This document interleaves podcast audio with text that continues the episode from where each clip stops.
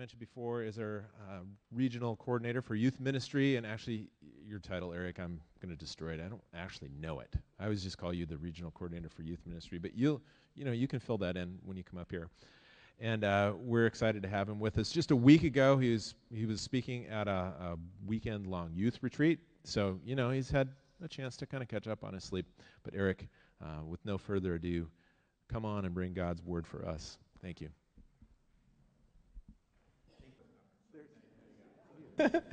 and uh, in that role, I get to support kids and youth ministry and young adult ministry and uh, ministry leaders across our conference. It's a role that I love uh, to do. I'm also the coordinator of communications for our conference. And I would love for you to connect with all of our communication streams. There should be a slide up there you'll see. Um, our website is pacnwc.org. And on that website, you can connect to everything. Uh, we have a weekly newsletter we call The Catch of the Week that you can subscribe to that um, is connected to our weekly blog. We also have Instagram, Facebook, and Twitter accounts that we update regularly.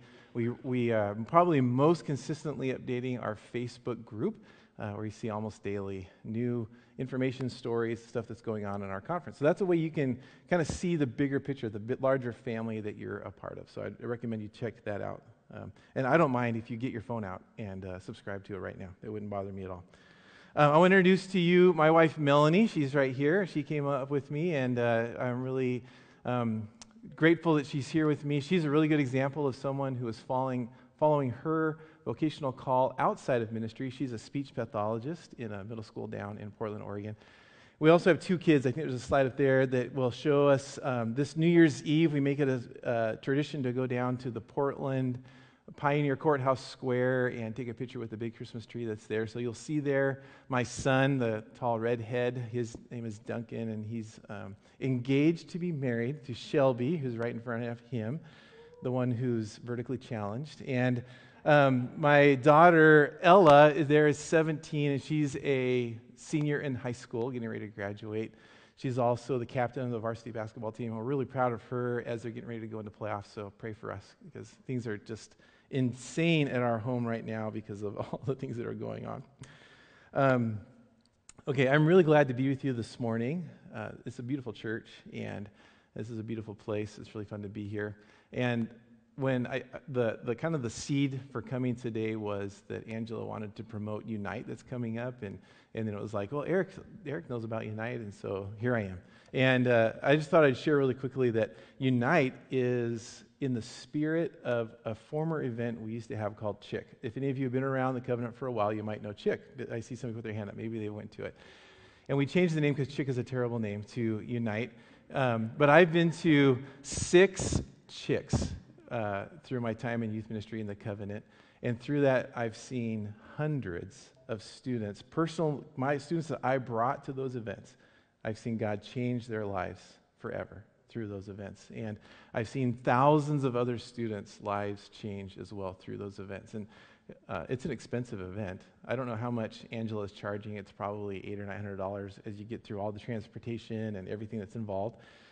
And you might ask, like, that's a lot of money. Is it worth it? And I am here to tell you it is.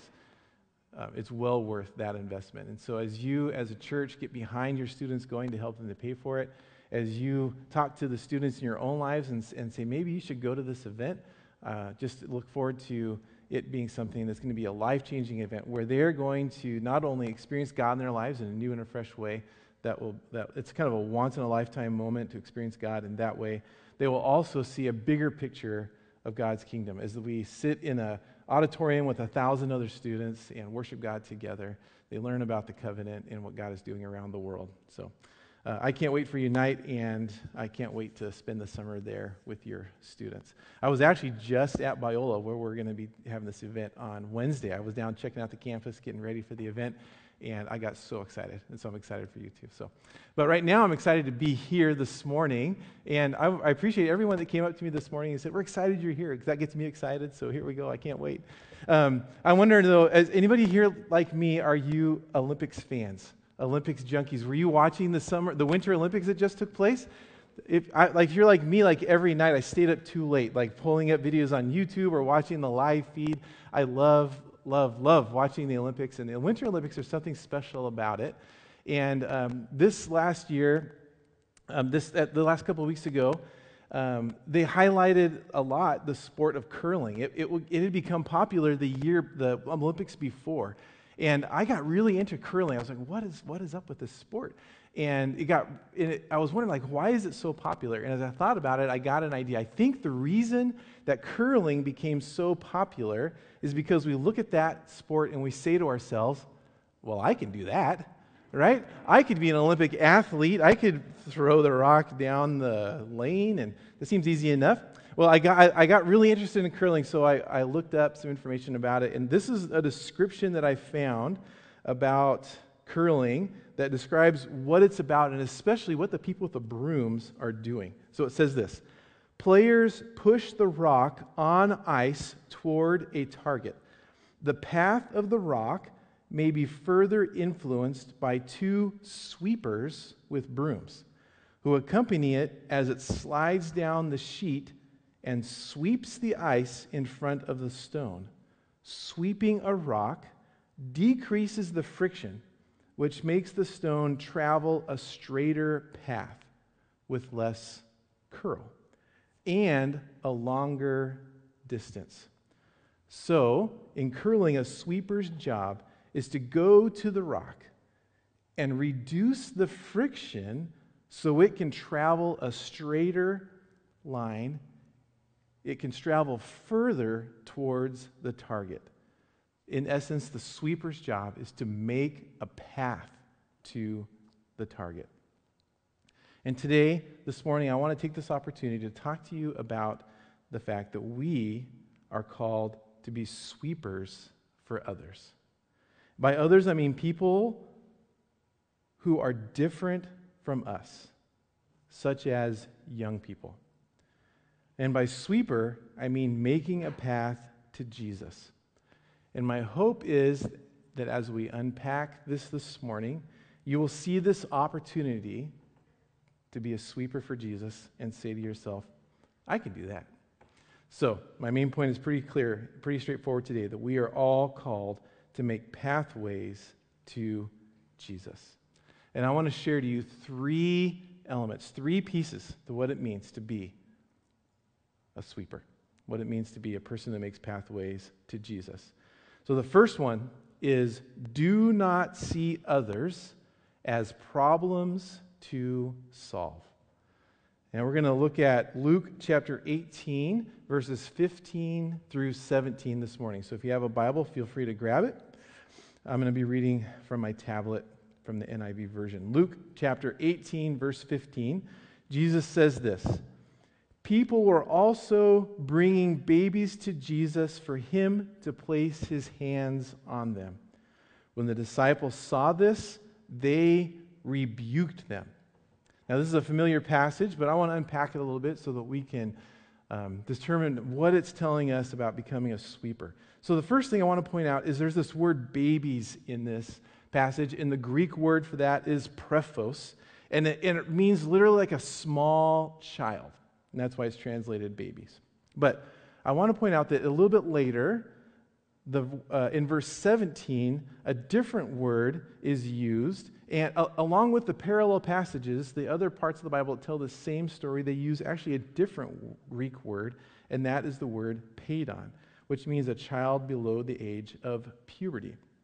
And I just share that with you because I want us to look at this story and understand that Jesus is talking uh, more than just about babies, more than just infants, but young people in general are the topic at hand. And when I see this story, I identify it with it very easily. I, I, can picture it in my mind clearly. There are crowds of people, and Jesus is doing his ministry. He's doing his adult work, preaching, and he's, and he's uh, doing important adult teaching. And the disciples are there, and they're taking their disciple job very seriously. And these, um, I would assume, parents, probably women, young women, are bringing their, their children with them, and the children are causing a distraction. They're crying or they're running around, they're doing childrenly kind of things, right? And the disciples see this and they say, This is a problem. These children are distracting people from Jesus. And so they ask themselves, How do we solve this problem? And they jump to the natural conclusion that most of us would jump to, which is we need to put these children in their place. That is going to solve their, the problem, which is these children. Now, I admit, if I were there, I think I would jump to doing the exact same thing because that's how I was raised. When I was uh, younger, we would have kind of like mini family reunions almost every Sunday. I grew up in Medford, Southern Oregon, and after church on Sunday, myself and my cousins, my aunts and uncles, we'd all descend on my grandma's house. We'd bring food, we'd have kind of like a family potluck almost every Sunday, especially in the summer.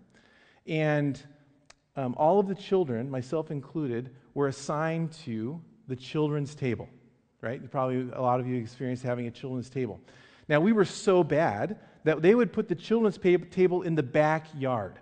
And I don't blame them because I was a terrible kid. And I remember clearly going through the line where all the food was, and my mom would be there and she would serve my plate. And she would put stuff on there I didn't like, especially my Aunt Bernie's jello salad. I couldn't stand jello salad. And she put a big old scoop on there. And I'd take it out to the picnic table in the backyard. And I devised an ingenious way not to have to eat that jello salad. And what I would do is I'd get a big scoop of it in my fork, and then I'd pretend that a bug bit me. And I'd go, ouch! And in so doing, I'd fling the salad over my shoulder. I don't know where it went. I didn't care. I didn't have to eat it. And I'd eat a little bit more, of something else, and then I'd get another big scoop and I'd go, ouch! And I'd fling it over my shoulder. And in that way, I never had to eat any of my Aunt Bernie's jello salad. So, kids, don't try this at home. This isn't a recommendation. But I was terrible, right? Who would want me sitting at the adult table acting like this? Nobody would. I was a problem, and my parents and my cousins and my aunts and uncles solved that problem by putting me in my place, and that was at the kids' table in the backyard. Now, the disciples' attitude towards children was common because at this time, children were not valued like they are today. There were no like lawnmower, helicopter parents, that kind of thing. As a matter of fact, kids were seen as a nuisance and had very little value until they became a contributing part of society. Until that point, they were just inconvenient. Now, we are surrounded by inconvenient people. We, all of us, are surrounded by inconvenient people. Today's young people are very inconvenient. Youth culture is different today than it's ever been before. And the difference between youth culture today and us as adults, that gap, is much bigger than it was for us when we were children between us and our parents. Young people today are developing in three primary tasks identity, belonging, and purpose. 50 years ago and beyond, people typically asked, Who am I? to find out where they would belong and therefore what they would believe. But today, people are asking first, Where do I belong? to find out who they are and what they believe. Statistics show, unfortunately, that they are not finding that belonging in the church. 23% of adults are now what we call nones. That is people that show no religious affiliation. They claim um, no religious affiliation. That same number of people, that's the same amount of evangelicals and Catholics. Now, if you were to take that statistic and narrow it down to just 18 to 22 year olds, you'll see that number jumps to 40%.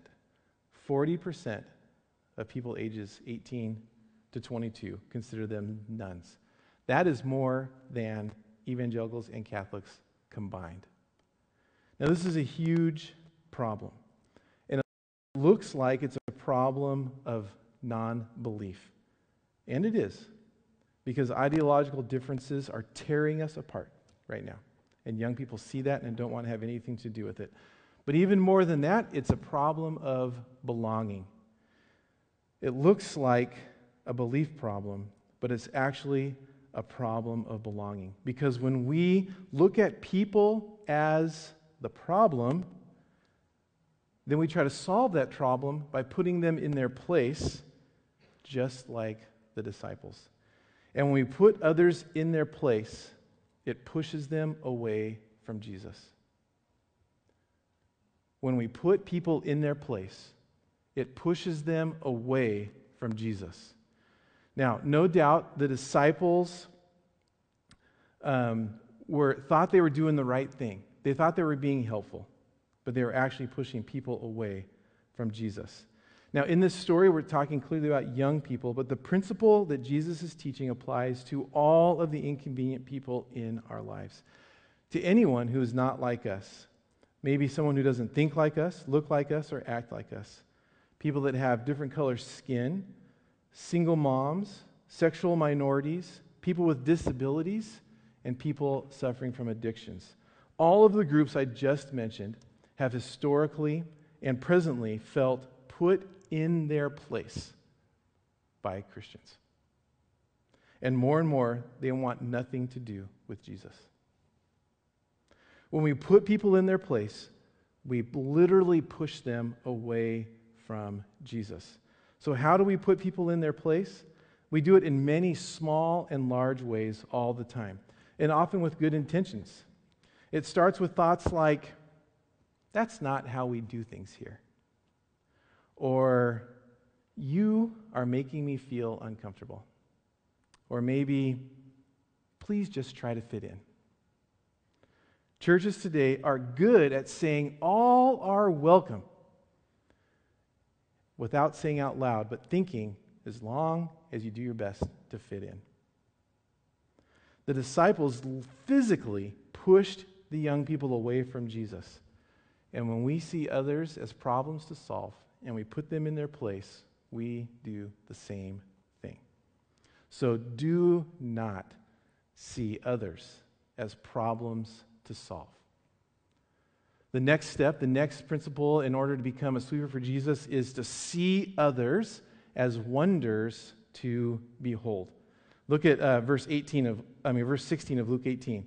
But Jesus called the children to him, and he said, Let the little children come to me, and do not hinder them, for the kingdom of God belongs to such as these. Jesus calls over the disciples' rebuke. The, the disciples are busy putting the people, the children, the young people in their place. And Jesus calls out over their rebuke and he says, Hold up. No. Make way. Bring them to me. He gestures, bring the kids forward. And I could kind of picture the disciples in this moment suddenly freezing as they hear Jesus' voice. And they realize in that instant their mistake. And they change strategies. Instead of putting people in their place, they start making a pathway to Jesus. I can imagine them going, wait a minute, and they, they go to the children and they say, come with me to Jesus and they, they go to the adults and they say, please step aside. Let's make a path. Let's make it easy for these children in, to get to Jesus. And this scene gets me, gets me excited um, because you can um, only do this if you see others as Jesus does. And he, Jesus clearly sees others as wonders to behold. In a seminar about youth ministry, um, by a guy named Mark Oestreicher. He's like a youth ministry guru that's written books and all, the, and all kinds of things um, to help youth workers and youth ministries. I was in a seminar with him, and he asked this compelling question that gave me this idea. And he asked this Do we see teenagers as a problem to solve or a wonder to behold? And I love that question because the way we answer it will determine how we relate to them.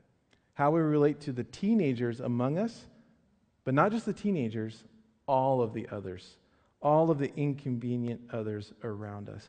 If we see them as worthy of coming alongside and sweeping a path to Jesus, we will do that. Now, the word let that Jesus says, He's let the children come to me. Um, that's in the NIV. In the King James Version, it's the word suffer. You may have heard that. Suffer the children to me. It's the Greek word aphiemi, which means to allow, to permit, or to leave space for. So Jesus says, Hold up. You got the wrong strategy. These children are a wonder to behold. These others are a wonder to behold. Let us make space even if it causes us suffering, even if it means we are uncomfortable, it's worth it for them to come to me. Now, belonging is, I believe, the pathway that leads to belief. Belonging is the pathway that leads to belief. When we sacrificially make space, others feel like they belong. When a young pe- person knows that there's a group of adults that they belong with, they will want more. And that will only happen through significant relationships. The music, the messages, the decor of a church experience might not necessarily be to their liking, but if they are unconditionally loved, they will stick. The more, the better. Uh, there's, a, there's a book that Fuller Institute youth put out called Sticky Faith, and in that book it says that young people, if uh, statistically, if they have five significant relationships in the church outside of their family, they're much more likely to stick in that community. And that is what's more important, most important, more important than flashy programs like Unite or Youth Group, but having significant relationships. And it will only happen if you do it. This isn't a program. This doesn't happen by the pastor or someone uh, putting together an opportunity. It happens when we see young people or all of the others as wonders to behold, and then we engage with them. Your friendship is their pathway to Jesus. You're saying to them, You are my people. You belong here. You are important enough for me to step out of my comfort zone to invite you into my life. That will be informative to their identity. Um, I, I know someone named Paul Schramm who is like one of my youth ministry heroes, and he exemplified this better than anyone I know. He was a youth pastor at another church in the Portland area, and uh, he was basically like a, a glorified volunteer. He was very, paid very little. It was a small church of like, like 50 to 75 people. Yet, when we would have events like Mud and Thunder, our middle school and high school retreats, or CHIC, he would bring these enormous groups. And I was always like, what, how is he doing this? I don't get it. Because I look at him and I would say he looks like a real estate salesman. Because he was a real estate salesman. That was his, that was his, his like day job. So it, no offense to anybody that says real estate. You guys look great. But uh, don't, it's not something that seems like it would, it would appeal to like a young person, right? And so I got to know him a little bit, and, and what I discovered was that on a Sunday morning, they would have like 50 to 100 people at their church. And of that 50 to 100 people, half of them would be children and youth. And I was like, wow, that's amazing. How does that happen? And then I got to know a little bit more, and what I discovered was the church was right across the street from an apartment complex, a low income apartment complex. And Paul saw those people as wonders to behold. And he decided he wanted to make a pathway for them to Jesus. And so he would go across the street and spend lots of time with the children from this apartment complex. He worked really hard to help their Sunday morning experience be a welcoming experience for those people where people would come and they'd feel like this was their family. And in so doing, lots of those kids came. And it was a mess. They had so many problems, but it was a beautiful mess because people were finding Jesus. They were finding belief through belonging because Paul saw them as wonders to behold and decided it was worth it to make a pathway to Jesus. He stepped out of his comfort zone, got to know them, helped them to find Jesus. So, the, uh, Second step, the second way to be able to become a sweeper for Jesus is to see others as wonders to behold. The third and last one is to see yourself in the kingdom of God. To see yourself in the kingdom of God. The story wraps up in verse 17. Jesus says this Truly I tell you, anyone who will not receive the kingdom of God like a little child will never enter it. Jesus not only welcomes the child, but he says, but he lifts them up. He says, Be like this. 1 Corinthians 19 22, Paul says something serious. He says, I have become all things to all people, so that by all possible means I might save some. To make a pathway, we must become like the other. Jesus says that, uh, excuse me, Paul says that he will become a servant, he'll become a Jew, he'll become under the law or not under the law. He'll even become weak in order to help someone else know Jesus. So, how do you help another person to belong? You listen to their story, you learn about them and their culture, and you let go of what is important to you and embrace what is important to them. You leave your comfort zone behind to go to where they are. And you transform the place that you are in to be a place that they want to be. How do we make a, make a pathway? Just like the disciples did. You go to the other. An Olympic curler wouldn't do a very good job at their role if they just stood at the target with their brooms and said, Come on, rock, come on over. No, their job is to go to the rock and sweep a path to the target. Once you realize who the others in your life are and the ways you have put them in their place, you must go to them. Maybe physically, maybe through spending time, maybe with that scary teenager that lives across the street or a homeless person. But you must take the initiative. Go to them, talk to them, ask about them, ask about their interests and their culture. And the good news is, is that we actually enter the kingdom of God ourselves when we make pathways. The process of helping others come into the kingdom of God actually brings us into the kingdom of God. We actually get something out of this. We participate and we enter into and experience the kingdom of God. Now, we don't just mean going to heaven. Kingdom of God talks about God's present work that's happening right now in our hearts and also his reconciling work of bringing the world into right order, into the image that he has for it. My, my friend Paul Schramm, the guy I just told you about, he would often say this I want to be close to Jesus. And I know that Jesus is with the hurting kids across the street from my church. So I want to be with them in order to be closer to Jesus. If we want to be close to Jesus ourselves, we want to be where he is, right? And he is with the inconvenient others in our lives. When we spend time with these others, we get closer to Jesus. Now, not every relationship will bear spiritual fruit, but that doesn't matter. It's when we, because we are blessed by our faithfulness. And it will be amazing. It will be fulfilling. It will deepen your walk with God to become a sweeper for Jesus. Because after all, we all are ultimately the inconvenient other ourselves. I'm sure all of us have experienced the time when we have been put in our place.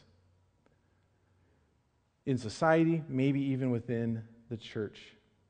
We have all felt like the outsider that doesn't belong. But God, in His grace, has welcomed each of us. Someone, somewhere, helped make a pathway for us to find Jesus. If it weren't for that, we would all be on the outside. But for God's grace, he has welcomed us in. And it's our time, it's our turn to extend that grace to others. Now, as young adults, uh, during a time between churches, my wife and I um, tried becoming part of a church that was near our house where we lived. And we visited it and we thought, man, this is a pretty good church. We like the preaching and the music and everything about it. But after visiting two or three times, we realized we had not met a single person not, we didn't know a single name. No one had reached out to us once, except for the person maybe that opened the door and said, Welcome. So we thought, well, how do we get into the community here? Maybe we heard that there was like a Wednesday night Bible study. So we said, we'll go to the Wednesday night Bible study. That's certainly where people get connected. And so we're on our way one Wednesday night to go, and we're talking about it. And, and I made the comment, I said, you know what? If they do a turn and greet each other moment, um, I'm going to stand there with my arms down to my side, and I'm going to see if anybody will greet me right? I'm going to put this church to the test. All right, okay. We drove a little further, and I said, You know what? Ah, what if somebody comes and it's also their first time and they're standing right next to me? I would hate for them to be not greeted, you know. So I'm like, so I'm like, my, my brain is like in turmoil. What do I do? What do I do? So we get there, it's in a smaller space, there's less people, and the service gets started, and sure enough, they say, please turn and greet each other. And so my wife is here, and I'm here, and we watch as all around us, everybody turns into little groups, and no one says hi to us. All except for a guy standing right next to me that no one else greeted either. And so I said, okay, hi, my name's Eric. You know, who are you? Oh, I'm Jim. This is my first time here. And I was like, oh, it happened just like I thought it would. Um, and so, might, maybe needless to say, my wife and I never returned to that church because we never found community there. We found no belonging there. Shortly after that, we found another church to try out, and it was a covenant church, a covenant church in the area. It was our first experience with the covenant, actually. So, yay, covenant. And uh, that church was the opposite. That first Sunday, people greeted us, they welcomed us, they said, hey, let's have lunch. Within a couple weeks, we were part of a small group that became formational for us, became a, a, like a lifeline for us in that time in our life. And it was all through belonging.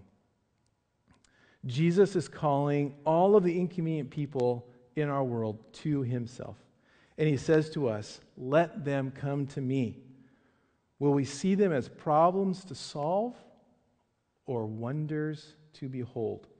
Will we put them in their place or will we make a pathway for them to get to Jesus? Let us be sweepers who help others belong by coming alongside them to reduce the friction so they can reach the target. You can do this. I'd like to wrap up by just having a moment of reflection. And I want to ask you this simple question. it should be up there.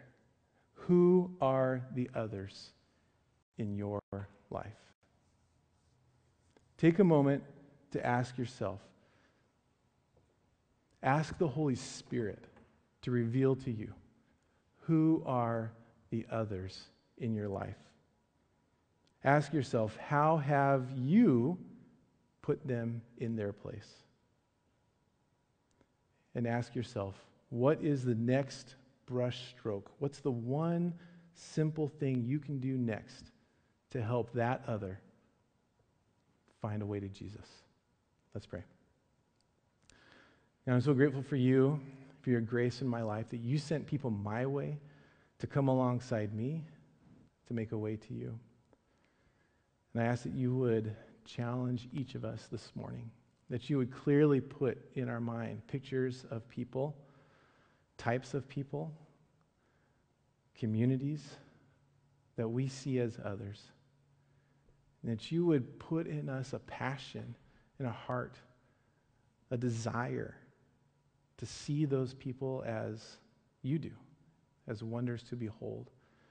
And give us some insight, give us some direction to know how to go to those people what would be an effective brushstroke to help them to find you? And then give us courage to do so, to set out on the call that you have put in our lives to be sweepers for you. Amen. Thank you for the opportunity this morning.